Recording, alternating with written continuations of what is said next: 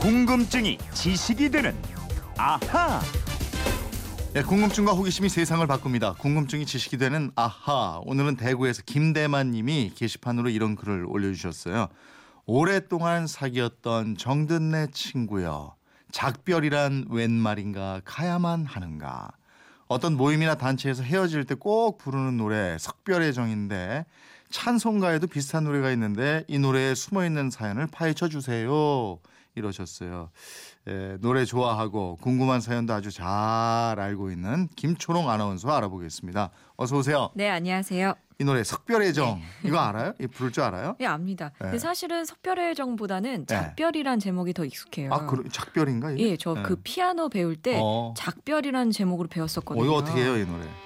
그 노래라기보다 어, 나오네, 피, 나오네. 피아노 연주를 배웠다니까요. 네. 오랫동안 사귀었던 이러잖아요. 아, 노래 시키실까 봐 제가 그걸 깜빡 넘어갈 뻔했네요. 이 노래가 외국 민요죠? 외국 민요입니다. 네. 스코틀랜드 민요인데요. 올드 사인이라고 하죠. 우리나라뿐 아니라 전 세계 애창곡 가운데 하나입니다. 외국 영화에서도 이별이나 한 해를 보내는 아쉬움을 달래는 장면에서 많이 쓰이고 있는데요. 네. 천구백오십 년대 히트한 영화 애수라고 혹시 기억하시나요? 아, 알죠. 원제목이 워털루 다리인데 네. 이 영화의 주제곡으로 쓰였습니다. 애수 알아요? 모르죠. 오십 년대 영화인데. 이게 저 설이나 추석 때 되면요. 예. 이게 다시 틀어주고 다시 틀어주고 이랬던 정말 예. 명작이에요 이거. 제가 이거 준비하면서 살짝 커닝했는데 네. 비비안이랑 로봇 테일러 아, 아, 멋지더라고요. 참 그때 배우들보다 더 잘생기고 더 미녀 배우들은 더 이상 안 나오는 것 같아요. 아, 너무 멋진. 예. 네. 아, 영화에 한번 젖어봤습니다. 애수. 올드 랭 사인. 예. 이렇게 많이 하는데 이게 무슨 뜻이에요? 예, 올드 랭 사인 스코틀랜드 방언입니다. 영어로 하면 올드 롱 신스, 우리말로 하면 오랜 옛날, 지나간 세월 이런 뜻인데요. 스코틀랜드 민족 시인으로 불리는 로버트 번즈가 민간에서 구전되어던 노래를 듣고 악보를 만들어서 천칠백팔십팔 년에 시를 붙인 곡입니다. 음. 어렸을 적에 친구들하고 함께 산과 들을 뛰어놀던 시절을 추억하는 내용입니다. 네. 정말 그 아쉬운 작별, 예. 석별할 때 그리고 한 해를 보내면서 많이 나오잖아요. 그렇죠. 원곡 가사를 한번 살펴볼게요. 정다운 친구여, 지나가버린 시절을 위해 우리 다정하게 잔을 들자꾸나. 멀리 지나가버린 옛날을 위해. 이런 식인데요. 이 스코틀랜드 사람들이 오랜만에 뭐 정다운 옛 친구나 가족들이 모이면 헤어질 때 이 노래로 부른다고 합니다. 서로 쫙 둘러앉은 식탁에서 왼손은 오른편에 앉아있는 사람의 오른손을 잡고요. 음. 오른손은 또 반대로 왼편에 앉은 사람의 왼손을 아. 서로 교차해서 X자로 잡고 노래를 예. 부른대요. 큰 원형극장 같은 데서 그렇게 손잡고 부르는 동영상 예, 예. 본 적 있어요. 저도 영화에서 보곤 했었는데 네. 이 우리나라에서는 익숙한 가사 그 오랫동안 사귀었던 정든 내 친구여 작별인간 작별이란 웬 말인가 가야만 하는가 이게 더 익숙하시죠? 네. 이거 천구백오십삼 년에 강소천 시인이 가사를 지은 거고요. 그 이후에 졸업식장에서나 뭐 연말 가는 해를 보내면서 미련과 또 새해를 맞는 설렘을 상징하는 노래로 불리고 있습니다. 음, 이 노래가 우리한테 더 친숙한 거는 오랫동안 애국가 이음으로 불렀거든요. 네. 동해물과 백두산이 마르고 닳도록 이렇게 이런 식으로. 저는 그게 낯선데. 그렇죠. 우리나라에 이렇게 애국가가 불리기 시작한 게 천구백 년대 들어서부터입니다. 독립협회가 천팔백구십육 년 애국가 제정하고 보급운동을 처음으로 제안해요. 천구백이 년 고종 황제가 대한제국 애국가를 만들게 해서 그해 팔월 십오일 국가로 지정합니다. 그런데 이 대한제국 애국가 외에도 뭐 학교 등이나 민간에서 여러 종류의 노랫말로 된 애국가가 불려왔어요. 네. 그러다가 천구백칠 년을 전후로 해서 현재 애국가 노랫말이 만들어진 거고 음. 이때 스코틀랜드 민요인 올드 랭 사인 곡에 맞춰서 부르게 됐습니다. 음. 근데 왜 애국가를 하필 이 올드 랭 사인 음에 따라서 네. 부른 걸까요? 이주영 아나운서가 쫙 부르잖아요. 네. 너무 쉽게 부르죠. 음 자체가 누구나 함께 아. 쉽게 따라 부를 수가 있습니다. 예. 자, 스코틀랜드의 역사나 정서가 우리가 좀 비슷한 점이 있는 것 같아요. 또 이 음으로 된 찬송가도 많이 불려져 왔고요. 이러다 보니까 쉽게 부르게 된 걸로 보고 있어요. 그러다가 안익태 선생이 천구백삼십육 년에 한국 환상곡을 작곡했고요. 천구백사십팔 년 대한민국 정부가 수립된 이후에 대통령령에 따라서 이 한국 환상곡이 애국가 멜로디가 됩니다. 네.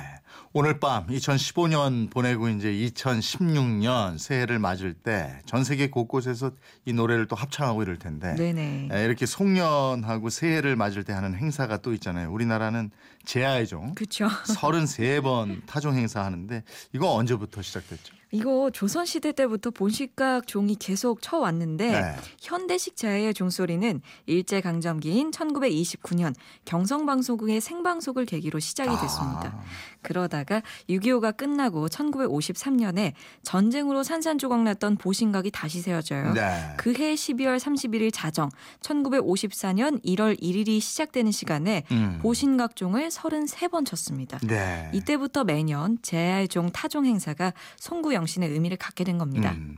청취자 이구일님이 문자 주셨네요. 제야의 종은 왜 꼭 서른세 번을 치는 건가요 하셨는데 이거 전에 저희가 한번 말씀드렸고요. 예. 네. 다시 한번 말씀드릴까요?